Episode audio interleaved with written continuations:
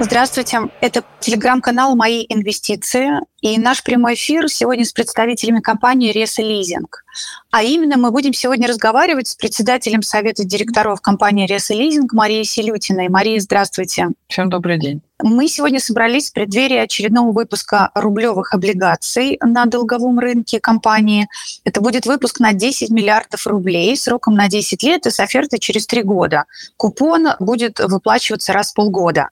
Я напомню, дорогие слушатели, что у Реса Лизинга сейчас 18 облигационных выпусков на общую сумму 78 миллиардов рублей. Компания присутствует на публичном долговом рынке уже 10 лет, с 2013 года. Мы проведем наш эфир так же, как проводим обычно. Сначала слово предоставим Марии, чтобы рассказать больше о компании. Затем я задам свои вопросы, в том числе, которые мы собрали из чат-бота.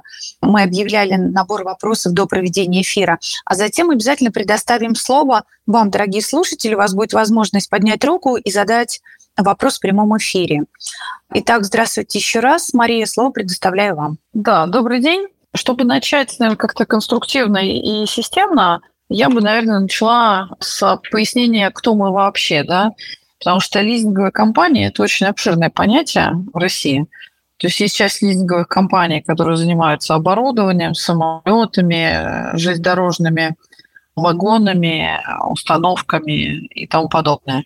Есть э, те, которые занимаются легковыми автомобилями и легкогрузовыми автомобилями и колесной спецтехникой.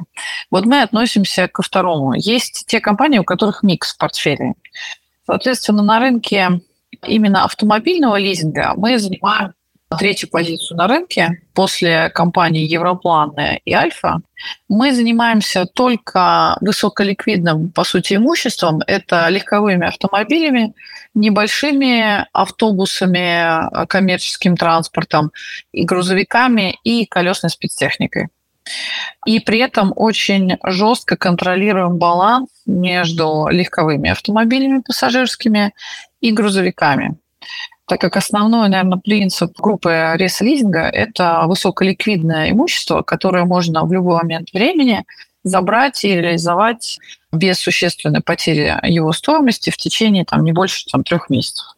То есть фактически мы работаем с малым средним бизнесом в России, который покупает берет автомобили в лизинг для менеджмента, либо для осуществления торговой деятельности. Ну, торговая – это доставка до магазинов, небольшие грузовички, либо фуры и колесная спецтехника. Мы стараемся придерживаться, чтобы у нас грузовиков не было из спецтехники больше, чем 50% мы достаточно консервативно относимся к риску и понимаем, что, наверное, самое ликвидное все-таки имущество в Российской Федерации – это легковые автомобили, которые можно после изъятия выставить на Авито либо на Автору и продать там в течение трех-четырех месяцев без потери стоимости. Что мы имеем? Мы одни из самых высокодоходных лизинговых компаний на российском рынке с точки зрения доходности на капитал. Доходность на капитал 34%. При этом очень консервативный и комфортный уровень э, долг к equity 3,4. Это позволяет нам зарабатывать чистый доход 7,5 э, миллиардов рублей в год на портфеле 104 миллиарда. Equity у нас 22 миллиарда. Мы не выплачиваем всю прибыль в виде дивиденда.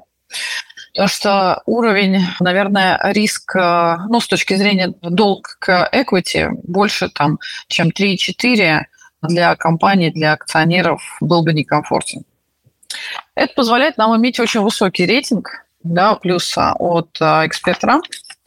И от КПМГ он у нас был до того, как КПМГ ушли из России WB. Мы работаем по всей территории Российской Федерации. Конечно, в основном наши клиенты – это центральный регион, ну, просто потому что, в принципе, покупательный спрос, наверное, наиболее комфортный с точки зрения а, риска для нас – это центральный регион. Мы представлены, конечно, по всей территории Российской Федерации, кроме там, наверное, там Дальнего Востока, который не видим для себя там высокой маржинальности. Что касается фондирования – а фондирование исторически ресо-лизинг фондируется облигациями, как э, правильно сказал Ксения, там из 2013 года. И И год от года у нас, наверное, процент фондирования от облигаций и от кредитов банков от 70 до даже 95 процентов был там год назад. Связано это с тем, что весь наш портфель, который имущество на балансе, мы не закладываем по кредитам банкам.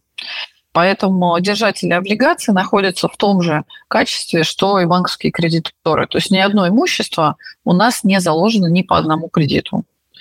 Что касается фондирования и структуры, мы равномерно распределяем погашение по облигациям между годами. Сейчас будем, соответственно, привлекать на три года и постепенно удлиняться, чтобы вот этот пирожок был там с ровными какими-то кусками, и у нас не было всплесков погашения больших а, и некомфортных для компании. Потому что, как мы понимаем, в любой там, момент может какие-то ситуации на рынке меняться, но э, оферты у нас разнесены внутри года достаточно комфортно, то есть у нас нет больших разовых погашений а больше там 7 миллиардов мы стараемся не иметь в каком-то месте. Но с ростом портфеля уже выходим сейчас на 10-миллиардные выпуски. Что касается структуры фондирования, как я сказала, в основном это облигации. И по фондированию мы, в принципе, стараемся брать достаточно дешевое фондирование на рынке, поэтому мы пошли привлекать облигации вместо кредитов.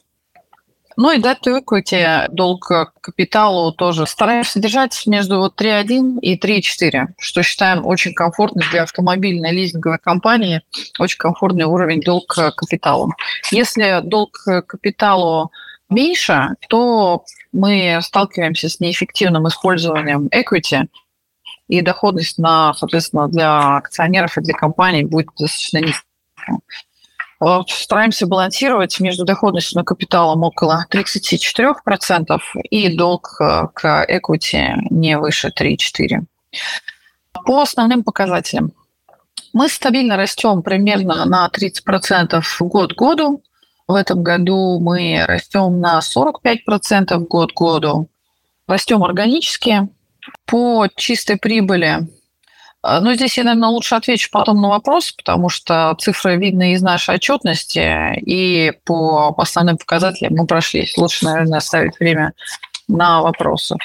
Все команды достаточно давно. Изначально а, пришла в седьмом году Андрей Петрович, Андрей Волошин. Пришли с опытом построения лизинговых компаний прошли кризис восьмого года, одиннадцатого, четырнадцатого.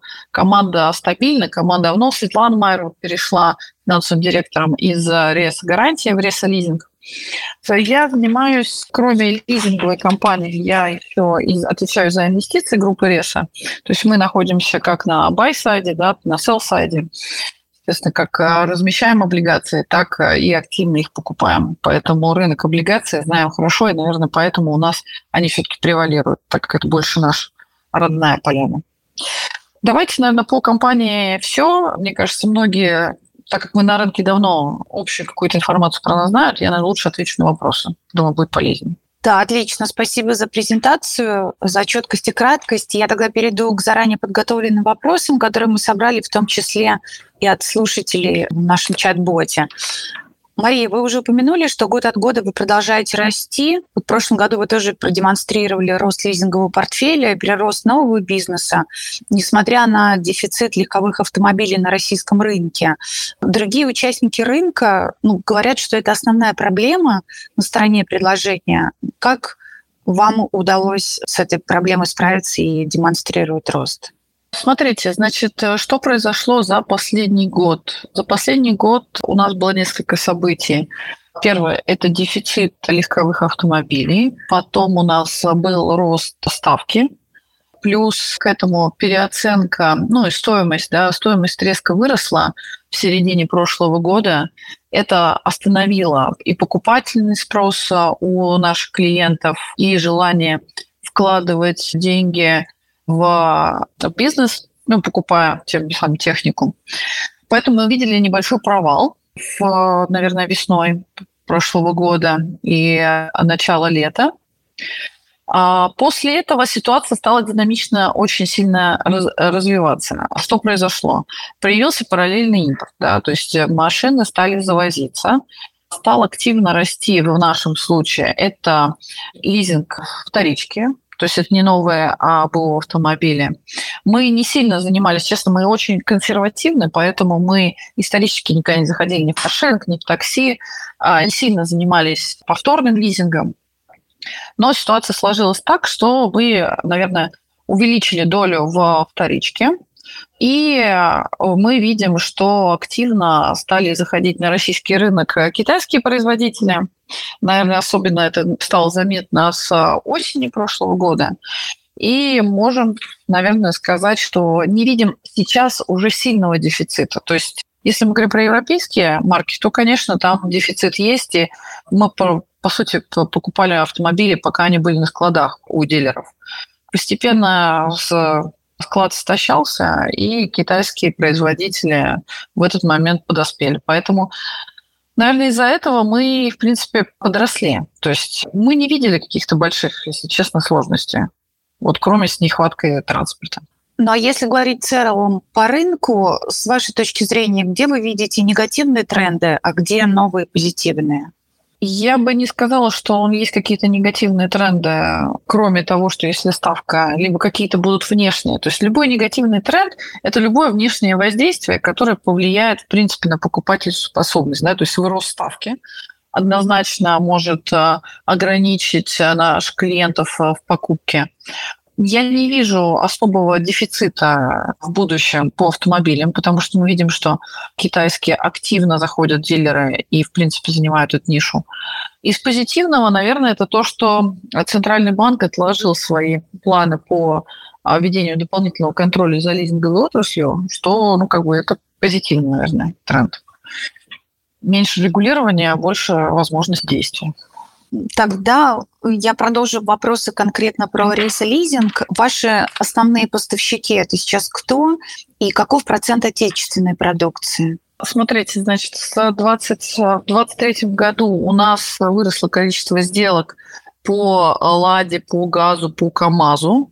У нас сейчас в структуре, наверное, наших продаж 15% это отечественные автомобили, Оставшиеся – это либо поддержанные автомобили европейских производителей, которые на рынке были, и это китайские, которые доля их все растет больше и больше. Я думаю, что основная будет ниша у китайцев. Работаем практически со всеми китайскими, особенно в грузовом сегменте. А вы с ними напрямую работаете или тоже через дилеров? Ну, мы со всеми работаем через дилеров. Те, которые заходят, мы сразу подписываем с ними контракты. Очень все индивидуально. То есть либо сразу с производителями, если они еще не зашли как в виде дилеров, да, договариваемся о покупках. Но в основном, конечно, предпочитаем дилерскими центрами, потому что нам потом э, желательно понимать, где мы будем это все ремонтировать. Про развитие вашей компании на горизонте следующих нескольких лет. А, вот опишите ее в нескольких словах, пожалуйста. И видите ли вы там переключение на другие сегменты, например? Смотрите, мы, наверное, как и группа, да, то есть э, мы имеем такой тренд. Мы занимаемся только тем, что хорошо умеем, умеем и на этом концентрируемся. Ресолизинг занимается автомобильным лизингом в основном в легковом а, и легкогрузовом сегменте, а, начиная с седьмого года. И ничего менять в этом плане не планируют вообще. То есть э, мы никуда не пойдем ни в какие виды лизинга, отличные от автомобильного, потому что везде видим большие риски. Ну, то есть приведу пример. Когда мы берем, а, чем мы отличаемся, допустим, от других там наших собратьев по лизинговой отрасли, мы берем в лизинг легковые автомобили. Соответственно, в случае дефолта мы приезжаем, этот автомобиль забираем и его продаем. Если бы мы занимались вагонами, оборудованием, чем-то, да, то есть купили мы оборудование для какой-то скважины. Кроме как этой скважине, это оборудование никому не нужно. И даже почему у нас мы достаточно консервативно относимся к росту грузового сегмента у нас в портфеле, потому что мы, проходя восьмой год, видели, как снижается спрос на грузовые на грузовики по отношению к легковыми в кризисные моменты. То есть легковой автомобиль в любой момент времени продается примерно по той же цене, по которой вы купили, ну, с учетом амортизации, но там не будет дисконтов 70-80%, да, как, допустим, по вагонам или там оборудованию. там, не знаю, самолетом или еще что-то. То есть здесь это все очень рыночное и легко реализуемый продукт. Соответственно, мы, наверное, ни в какие другие ниши не пойдем. Вот. И собираемся расти органически, так же, как и росли, примерно прирастая там, процентов на 30 год году. Мы растем, отъедая долю у наших конкурентов постепенно, да, то есть э, мы растем, наверное, быстрее, чем там, многие из них, просто за счет э, увеличения сети, да, и работы с продажами активно. Я хочу спросить вот про текущее состояние, про платежи и сделки лизинга, Мария. Какой размер авансов вот, в среднем по портфелю? Менялся ли он последний год-два? И вообще для комфортно, э, каков э, комфортный уровень для ведения вашего бизнеса? Смотрите, тренд, который существует на рынке, ну, за другие отрасли точно говорить не буду, да, я говорю только про автомобильные, а тренд э, последние лет пять на снижение авансов. У нас средний аванс за 2023 год сейчас 12,5% по портфелям. Год назад он был около 14%, и два года назад он был около там, 16%. То есть э, тренд идет на снижение. Какой он комфортный? Ну, нам, как лизинговой компании, конечно, было бы вообще комфортно, чтобы он был 30%. Проблема в том, что мы такой продукт продать не можем. А, наверное, там 5% это уже очень э, риски истории. Но тоже смотрите, то есть в чем риск? Вы берете автомобиль в лизинг. Задача, а, в принципе, риск только один. У нас нет риска на, на компанию, которая берет в лизинг, потому что она может завтра быть банкротом. Нам, в принципе, это не не принципиально, потому что мы в любой момент изымаем само имущество. То есть э, клиент перестает платить, мы приезжаем и забираем. Мы не судимся, не ждем. Мы забрали и продали. Задача, соответственно... Никакой просрочки даже не разрешаете? Это, это я вам чуть попозже сейчас расскажу. Но глобально, а, глобально по договору мы можем забрать автомобиль через 30 дней после неплатежа. Все. Понятно. А здесь уже дальше идет, включается наша экономическая составляющая. Ну, давайте, раз мы затронули просрочку, да, тут сразу туда двинусь.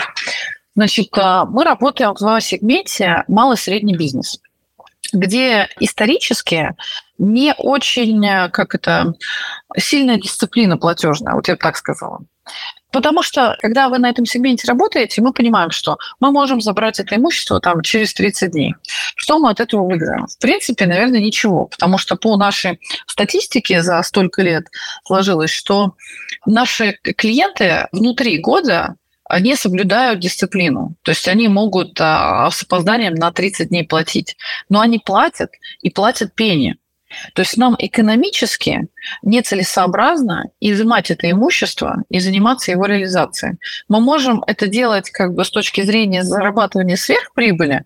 Ну, допустим, клиент взял у нас э, в лизинг автомобиль на три года. Он платил полтора года, перестал платить, в принципе, конечно, если он опоздал на 30 дней, мы можем в любой момент приехать, забрать э, имущество и продать его в плюс. Да? То есть мы от него деньги получили, что забрали имущество и здесь заработали. Но если мы хотим оборачиваемость, да, у нас, в принципе, наши клиенты остаются с нами, и возобновляемость у нас около 60%, что очень неплохо на этом рынке, то мы стараемся, конечно, а, входить в положение и не изымать. Вот. Что касается, значит, платежной дисциплины. Она а, за последний год, честно могу вам сказать, э, упала еще больше. То есть клиенты могут в среднем опаздывать на 30 дней по платежу. Ну, не все, да, то есть какой-то там небольшой процент.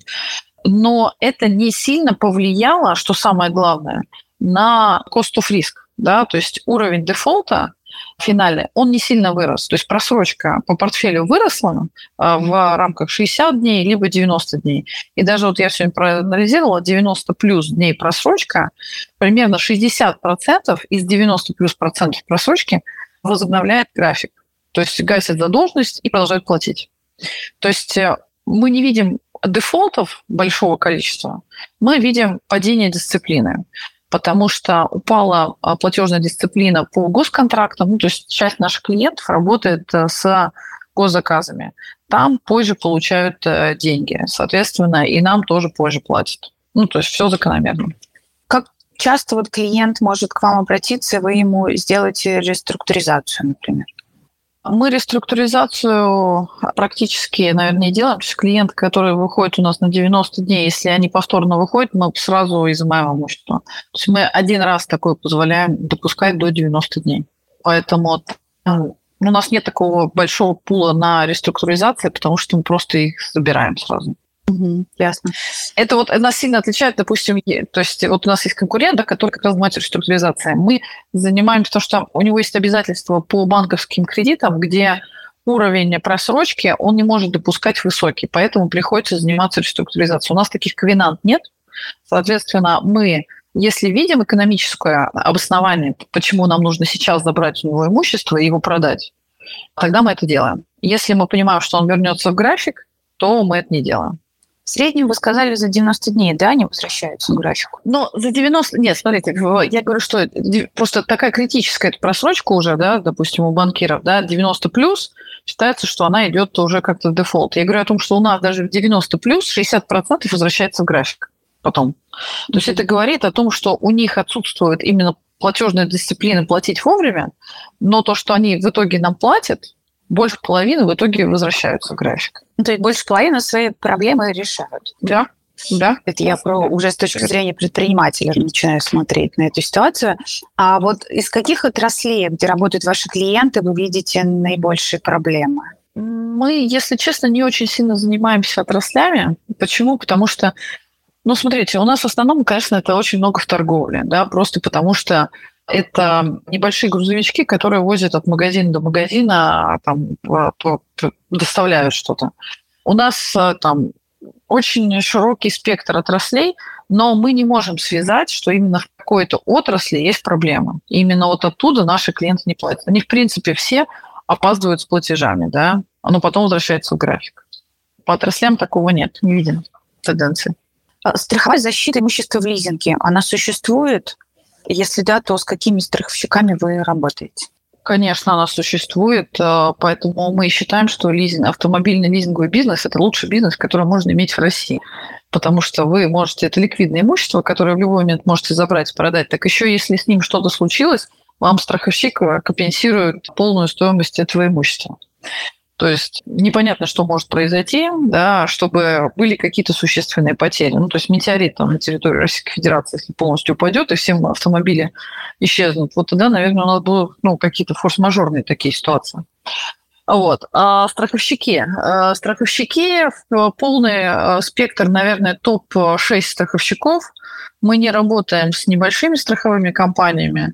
В основном в пуле у нас это Ингос, Альфа, Реса, ВСК, ну, в принципе, наверное, Ренессанс, все. Ясно. Э, валютный риск, он у вас есть? Если есть, то откуда и как управляется? У нас есть валютный риск на 3 миллиона долларов. В нашем портфеле это... Ой, нет, на, на 10, наверное, на 10. Смотрите, мы брали кредит э, у Альфа-банка под бизнес в Беларуси, который у нас был и есть. Мы номер один были лизинговой компанией в Беларуси. А, в Беларуси э, в рамках ресализинга эту долю бизнеса, в принципе, даже не видно особо в отчетности. То есть э, я бы сказала, что валютного риска у нас нет, но раз я начала, я расскажу про Беларусь. Значит, э, в Беларуси у нас портфель был такой же, автомобильный легковой лизинг. Выдается в Беларуси весь лизинг исторически в твердых валютах. Это в долларе либо в евро. Соответственно, и фондировали мы этот бизнес тоже кредитами валютными. Он постепенно выгашивается, нового бизнеса мы не выписываем в Беларуси, так как, в принципе, хотим вообще сократить до нуля этот страновой риск в ближайшие полтора года.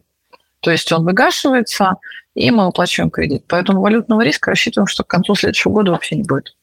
Ну, он и сейчас не, незначительный. Я правильно услышала, что дальше развивать бизнес в Беларуси такой задачи нету? То есть вклад в бизнес-группы, он все будет меньше и меньше?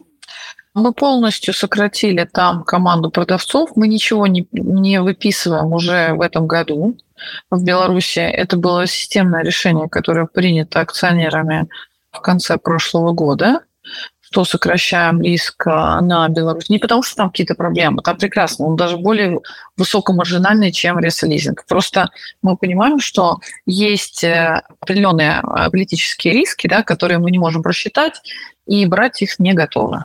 Поэтому портфель выгашивается, и по мере выгашивания мы, соответственно, гасим кредит, ну, а прибыль забираем на ресолизинг. Тогда я позволю себе вернуться к вашему новому облигационному займу. Давайте я напомню параметры еще раз. Это 10 миллиардов рублей на 10 лет с офертой через 3 года. Каковы его основные цели? На что будете тратить? И какая у вас э, дальше будет долговая стратегия? Смотрите, мы, наверное, тратить будем, ну, естественно, на прирост лизингового портфеля.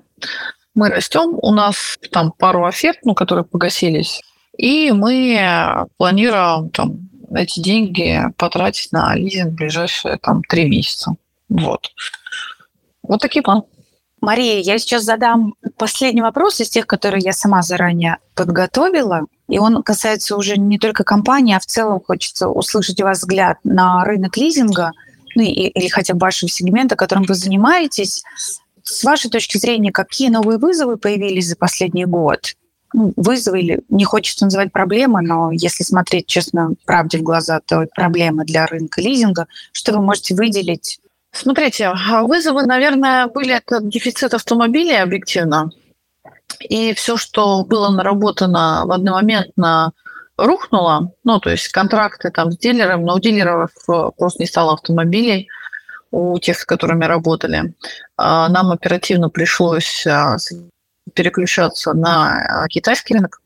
Вызовы, которые, не знаю, какие вызовы сейчас, вызовы, которые, я бы сказала, пройдены, да, это отсутствие автомобилей, проблемы с сервисами, перестройка страховщиков а, на, на ремонты и тотали. Но это тоже все уже, по сути, закрыто, потому что если, а, ну, как бы с уходом официальных дилеров ушли и там а, возможность ремонтировать а, и получать детали. Соответственно, был долгий период а, перестраивания на новые рельсы работы со страховщиками и перешли на денежные компенсации, что, в принципе, устраивает, наверное, страховой рынок, ну и лизинговые компании в том числе. То есть э, в случае ремонта мы получаем денежную компенсацию. Ну, точнее, в нашем случае это не ремонт, а тоталь все-таки если мы с этим сталкиваемся. Потому что с ремонтами наши клиенты сами разбираются. Мы больше, у нас касается только тоталь. Но главное, что вы продолжаете и намереваетесь э, точно так же демонстрировать рост. Смотрите, если говорить про нас, мы считаем, что лизинговый бизнес э, находится в прекрасной форме. Рынок автомобильный, если посмотреть статистику, уже в марте месяце показал рост по отношению там, к 2021 году по продажам новых автомобилей. То есть на рынке автомобильного лизинга проблем никаких сейчас нет. То есть, во всяком случае, мы их вообще не видим. У нас план вырасти на 45% год к году. Следующем, на следующий год а, план вырасти на 30%. И не меняя сегменты, не увеличивая риск, работает только в той нише, в которой мы знаем, и в том сегменте, который мы знаем. И честно считаем, что там автомобильный лизинговый бизнес лучший бизнес, который можно сейчас строить в России с точки зрения риска доходности. Отлично, спасибо. Я задала свои вопросы и готова предоставить слово слушателям. Слушатель по имени Евгений. Коллеги, добрый день. У меня три небольших вопроса. Первый. Можете рассказать ваше взаимодействие с материнской компанией, структурой средств и гарантии? Насколько они, ну, насколько ваше вообще взаимодействие, вмешиваются ли они в оперативное управление и так далее. Второй вопрос, это вот вы упомянули, что ЦБ отложил регулирование, ну, ужесточение регулирования по лизинговой отрасли.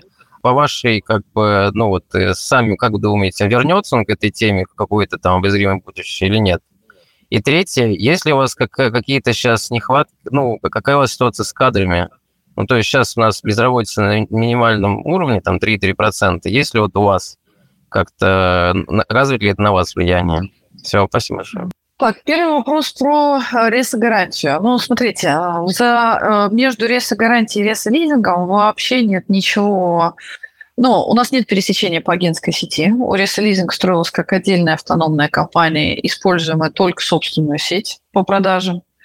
И кроме бренда, общих акционеров и, наверное, то, что у нас часть портфеля страхуется на общих условиях в ресогарантии, больше, наверное, ну, сильного такого взаимодействия нет. То есть э, акционеры общие, но при этом никакого вмешательства реса гарантии в реса лизинг вообще точно нет. Дальше по кадры, да, был вопрос. Мы, наверное, из-за того, что растем, время от времени поглощаем продающие подразделения у конкурентов, но именно причем вот какого-то забирания у конкурентов продавой, продающей сети. Других кадров, ну, с IT, мне кажется, столкнулись с дефицитом IT-специалистов все, и мы не исключение, поэтому об этом, наверное, говорить не буду. Во всем остальном не видим дефицита, мы максимально автоматизированы, и э, с ростом бизнеса количество людей у нас не особо увеличивается, кроме продавцов. Так, и еще какой-то вопрос, я, мне кажется... Про регулятор. А, регулирование Центрального банка. Смотрите, я думаю, что, ну, мне кажется, сейчас не лучший момент, когда а, Центральный банк вернулся бы к вопросу регулирования лизинговой отрасли. Для нас это не страшно, то есть это нет каких-то вещей, кроме того, что это будет сильная нагрузка административная увеличит просто штат э, и бюрократию какой-то внутри компании. Ну вот мы для себя лично не видим, на, э, что это как сильно повлияет, просто на это потребуются силы, время, отработки IT, отчетности. Я думаю, что вернется года через три, наверное, вот так, мой прогноз. Следующий слушатель, я вот, правда, не могу понять, это человек или компания, подписана Московская биржа. Пожалуйста, задавайте ваш вопрос. Добрый день. Хотелось бы задать вопрос. Какое количество, по вашему мнению, IPO в ближайшие годы может появиться и из каких отраслей? Смотрите, ну да, я как бы лично занимался, там, мы планировали сделку IPO рейса гарантия в 2018 году не успели открыть и закрыть книгу из-за там, санкций. Соответственно, я не верю в рынок IPO активный в ближайшие несколько лет, потому что только небольшие компании, как вот недавно, допустим, там самокаты, да, какие-то выходили, если я правильно помню, Такие сделки, наверное, имеют право на жизнь а, сейчас а, в России, но именно вот в текущей ситуации, чтобы активно стал рынок IPO открываться, я, честно, не ожидаю. Для того, чтобы сделать, э, э, то есть исторически весь рынок IPO, который у нас был большой именно сделок, он, книжка собиралась процентов на, наверное, 40 из-за а, нероссийских заявок. Соответственно, не имея а, такого объема заявок на текущий момент, не перестроясь на какие-то новые рельсы, Сейчас, наверное, вот рынка IPO такого не будет. Я думаю, что года через два, в принципе, шансы есть, потому что рынок должен адаптироваться к новым условиям. Ну, не зря мы сейчас с вами говорим про размещение на долговом рынке, а не IPO. Э, спасибо за подробный ответ. Мария, вы можете еще сказать, что это важное э, про будущие облигации или про свою компанию, то, что я у вас не спросила. Могу коротко про выпуск да, еще сказать. Выпуск мы делаем э, трехлетний, и объем, наверное, увеличен. То есть раньше мы делали выпуски там, на 5 миллиардов, на 7 миллиардов. 10 миллиардов, наверное, уже больше соизмеримо с текущим нашим размером компании, потому что мы растем. И с учетом того, что у нас там есть определенное погашение кредитов частичное, плюс на новый бизнес. А что касается самой компании и отрасли, то, ну, наверное, добавить особо нечего, кроме того, что я говорю, что автомобильный лизинговый бизнес – это очень, очень интересный сегмент в России. Вот. Особенно ниша, на которой мы работаем. Она очень высокомаржинальная. Вот еще один слушатель, тоже по имени Евгений, поднимает руку. Пожалуйста, задавайте вопрос. Ну, это я же, на самом деле. Спасибо за ответы на предыдущие да, вопросы. Небольшой уточняющий вопрос. Вы сказали, что вы получаете выплату от страховой по предмету лизинга. Если будет, ну, тотал, тоталь, а если будет обычная как бы авария, которая не тотальная, э, можете вот процедуру в этом случае? Предмет же лизинга будет поврежден, как в этом случае, вот э, что, что происходит? Смотрите, значит, э, мы, когда у нас идет любая в случае аварии или любого повреждения имущества, то э, в 99% случаев а, ремонтом и э, взаимодействием с компанией занимается наш клиент по лизингу. И только если он отказывается от платежей по самому лизинговому договору, то тогда мы взыскиваем имущество и начинаем заниматься ремонтом имущества самостоятельно. Случае Тоталя это, э, я бы сказала, именно в тех случаях, когда клиент перестает нам платить. То есть, когда у него случилась потеря имущества, и он принимает решение не выплачивать по договору лизинга. В этом случае мы, соответственно, заканчиваем, расторгаем с ним отношения и получаем самостоятельно а, платеж от страховой компании. Мы с вами, Мария, кажется, отработали все вопросы. Спасибо большое вам за ваши подробные ответы, за ваши пояснения, за веру в бизнес. Желаю вам успеха и напоминаю, дорогим слушателям, что в ближайшие дни уже состоится размещение очередного выпуска облигаций компании Ресализинг. Это не единственный игрок, который на долговой рынок вот из лизинга выходит. Вообще в июне будет несколько размещений компании именно из лизинга, но вот первым будет Реса. Спасибо всем большое. Спасибо за вопросы. Ждем всех э, в книжке. Спасибо большое. Ждем всех на следующих встречах. Спасибо, Мария, еще раз. Счастливо. Спасибо, до свидания.